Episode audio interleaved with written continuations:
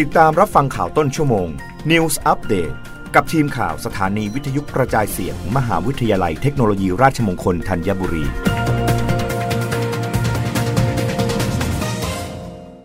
รับฟังข่าวต้นชั่วโมงโดยทีมข่าววิทยุราชมงคลธัญบุรีค่ะ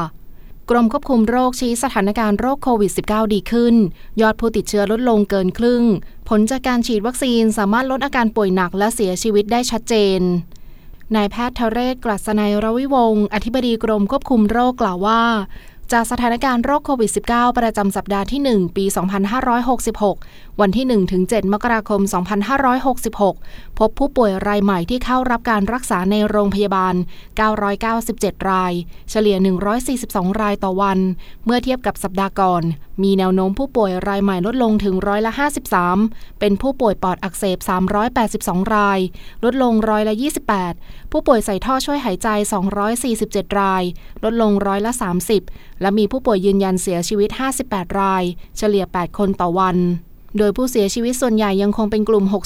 608มากถึง57รายปัจจัยหลักมาจากการไม่ได้รับวัคซีนหรือได้รับวัคซีนเพียงเข็มเดียว32รายได้รับวัคซีนครบ2เข็มแต่ไม่ได้รับเข็มกระตุ้น16รายได้รับวัคซีนเข็มกระตุ้นเข็มสุดท้ายนานเกิน3เดือน10ราย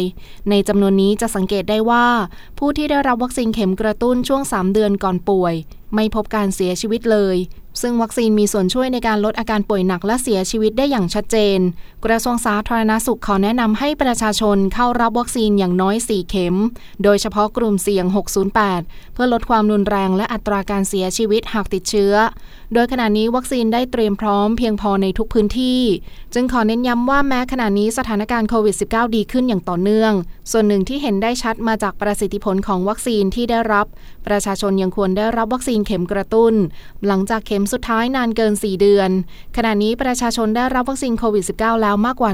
146ล้านโดสแบ่งเป็นเข็มที่1 57ล้านโดสครอบคลุมประชากรร้อยละ 82.7เข็มที่2 54ล้านโดสครอบคลุมประชากรร้อยละ 77.7 และเข็มกระตุ้นเข็มที่3มากกว่า27ล้านโดสเข็มที่4 6ล้านโดสรับฟังข่าวครั้งต่อไปได้ในต้นชั่วโมงหน้ากับทีมข่าววิทยุราชมงคลธัญบุรีค่ะรับฟังข่าวต้นชั่วโมง News Update ครั้งต่อไป